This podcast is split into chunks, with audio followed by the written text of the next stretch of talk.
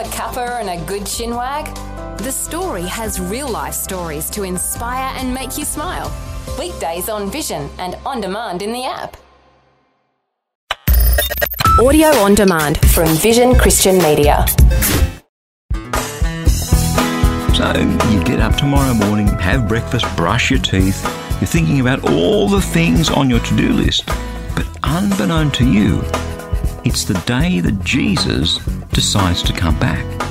Wow, what will that look like? And more importantly, what's going to happen to you?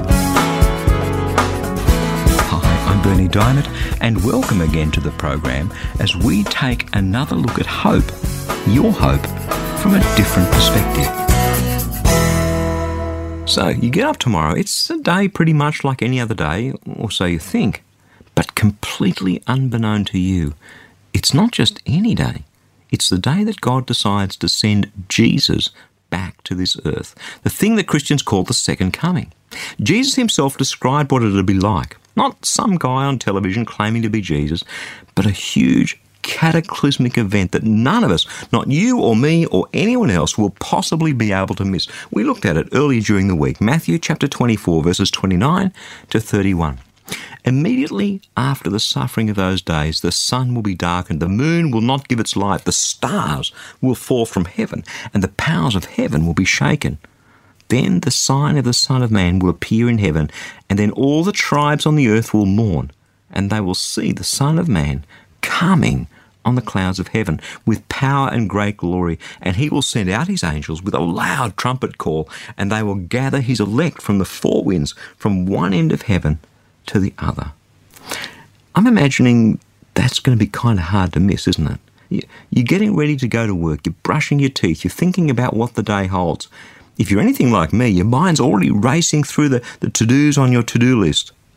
And then this? Friend, that's what it's going to be like. Your mundane, everyday reality is going to be totally interrupted, totally disturbed, totally come to an end together with the day that all the other 7 billion plus people on planet Earth had planned, it's going to be over. Because Jesus has just returned. The 24 hour news cycle is gone. The newsreaders on TV, you're going to have nothing left to read. Can you imagine? Are you ready for this? Because it can happen at any moment. 1 Thessalonians chapter 5, beginning at verse 1. Now, concerning the times and the seasons, brothers and sisters, you do not need to have anything written to you for you yourselves know very well that the day of the Lord will come like a thief in the night. When they say there is peace and security, then sudden destruction will come upon them as labour pains come upon a pregnant woman, and there will be no escape. But you, beloved, are not in darkness, for that day to surprise you like a thief. For you are children of light and children of the day. We're not of the night or of darkness. So here's the question if you believe in Jesus and you're still alive on the day when Jesus returns, what's it going to be like? And more importantly, what's going to happen to you on that day? See, that's worth knowing, I think. Well, the Bible, as always, has the answers. Here we go Luke chapter 17, verses 22 to 37. Jesus has the answers. He said to his disciples, Look, the days are coming when you will long to see one of the days of the Son of Man, and you won't see it. They will say to you, Look there, look here. Do not go, do not set off in pursuit. For as lightning flashes and lights up in the sky from one side to the other, so will the Son of Man be in his day. But first, he must endure much suffering and be rejected by his generation. Just as it was in the days of Noah, so it will be in the days of the Son of Man. They were eating and drinking and marrying and being given in marriage until the day Noah entered the ark and the flood came and destroyed all of them. Likewise, just as it was in the days of Lot, they were eating and drinking, buying and selling, planting and building. But on the day that Lot left Sodom, it rained fire and sulphur from heaven and destroyed all of them. It will be like that on the day that the Son of Man is revealed. On that day, Anyone on the housetop who has belongings in his house must not come down to take them away. And likewise, anyone in the field must not turn back. Do you remember Lot's wife? Those who try to make their life secure will lose it, but those who lose their life will keep it. I tell you, On that night, there will be two in one bed. One will be taken, the other will be left. There will be two women grinding meal. One will be taken, the other will be left. Then they asked him, Where, Lord? He said to them, Where the corpse is, there the vultures will gather. It's pretty dramatic. You see the picture that Jesus paints? It's a normal, usual business day. Everybody is going about their normal course of business, and then, bang, one will be taken up and the other will be left. Whew. The apostle Paul describes it this way in 1 Corinthians chapter 15 verses 51 to 53. He says, "Look, I'll, I'll tell you a mystery. We won't all die, but we will all be changed in a moment in the twinkling of an eye at the last trumpet. For the trumpet will sound and the dead will be raised imperishable and we will be changed. For this perishable body must put on imperishability, and this mortal body must put on immortality. Friend, are you ready for that? In your heart of hearts, are you looking forward to the day when Jesus returns? There are two things that I'm sick of. I'm, I'm sick of these doomsday people who keep wanting to predict the day on which Jesus is going to return. I think to myself, what, are they, are they nuts? Jesus told us, you're not meant to know. Just be ready. But at the other end of the scale, I'm so desperately concerned about people who believe in Jesus and yet they don't seem to believe in the imminent return of Christ. We, we behave as though this life's going to last forever. We behave as though the rest of eternity is a million years away. Friends, it's a lot closer than you think. In the context of eternity, it's just around the corner. It could be this very day, this very hour, that Jesus returns. That's the certain hope that you and I have if we believe in Jesus. That's the future that lies ahead.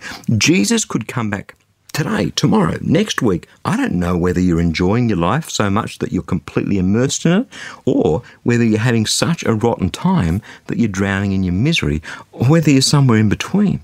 But wherever you are, whatever's going on in your world, if you believe in Jesus, you have a certain hope that Christ is coming back for you soon. And friend, it's that hope, that certain hope, that's meant to make a difference to your life today. Just as I sit here chatting with you, I'm about to head off on a couple of weeks' holidays. I love doing what I do, but it's hard work and I need a break.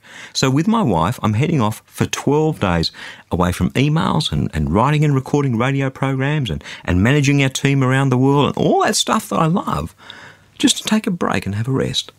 I can't tell you how much I've been looking forward to that in these past few weeks, how much I'm looking forward to it now. The sun, the ocean, the rest, the time with my wife is going to be awesome. But here's what I've been thinking about. If Jesus returned the day before I head off on my holiday, would I feel robbed or rewarded? Would I want to say to Jesus, look, Lord, I, I've got a 12 day holiday plan. Can you, can you please come back at the end of it? In fact, Lord, as I look at my diary, hmm, busy that day, meeting, speaking engagement. I'm thinking next month would be a much better time for you to come back. Is, is that okay with you, Lord? Let's get it into our diaries and it's a date. You see my point?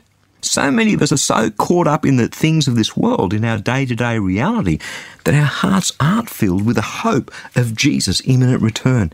And I have to tell you, that is such a terrible tragedy. Listen again to what Paul says, Colossians chapter 3, verse 2. Set your minds on the things that are above, not on the things that are on this earth, because you've died and your life is hidden with Christ in God. Come on. Set your gaze, your vision, your hopes, your dreams on the return of Christ, the things that are above, on the certain hope that you have in Jesus. Because I've got to tell you, Jesus is coming back, ready or not.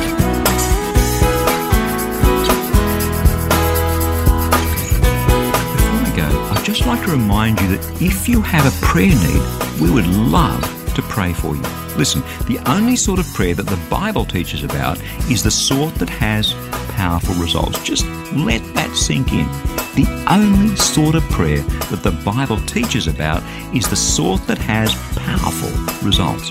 So if you'd like us to pray with you, in fact, if you'd like our whole prayer community to pray with you, stop by online at powerfulprayer.org to share your prayer request. It's completely confidential, your name won't be displayed.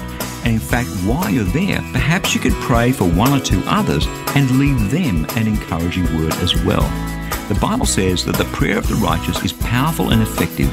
So let us pray for you and with you and let's just see what God does, how He intervenes, how He chooses to bless you. That web address again is powerfulprayer.org. I'm Berni Dymet. I'll catch you again same time Monday with a different perspective. Thanks for taking time to listen to this audio on demand from Vision Christian Media. To find out more about us, go to vision.org.au.